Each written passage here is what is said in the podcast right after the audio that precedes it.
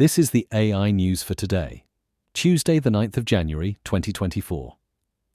Getty Images and Nvidia have extended their AI collaboration, launching generative AI by iStock, a text to image platform designed to create stock photos, geared towards individual users and SMBs.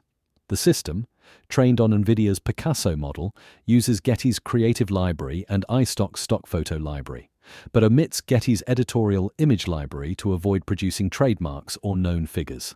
Unlike its predecessor, Generative AI by Getty Images, the iStock platform's legal indemnity per asset caps at $10,000 and adds new features such as inpainting and outpainting to modify image areas. Next, Apple's machine learning research team recently introduced MLX, an open source tool designed to simplify the creation of AI models on Apple devices. MLX is optimized for the latest Apple chips such as the M2 and M3 and integrates with Python, enhancing AI performance directly on user devices. This advancement positions Apple to significantly impact AI development and usage in 2024, potentially transforming the capabilities of personal devices with smarter, more integrated AI features. Finally, Volkswagen announced that it will begin installing OpenAI's ChatGPT, a generative AI chatbot, into its vehicles in the second quarter of 2024.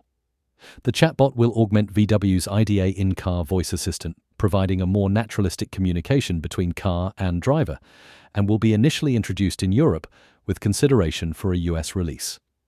The integration, developed in collaboration with software company Cerence, will not require the creation of a new account or installation of any apps. That's all for today. Connect with us at mrc.fm slash AI News. Hit subscribe and come back tomorrow for more AI news.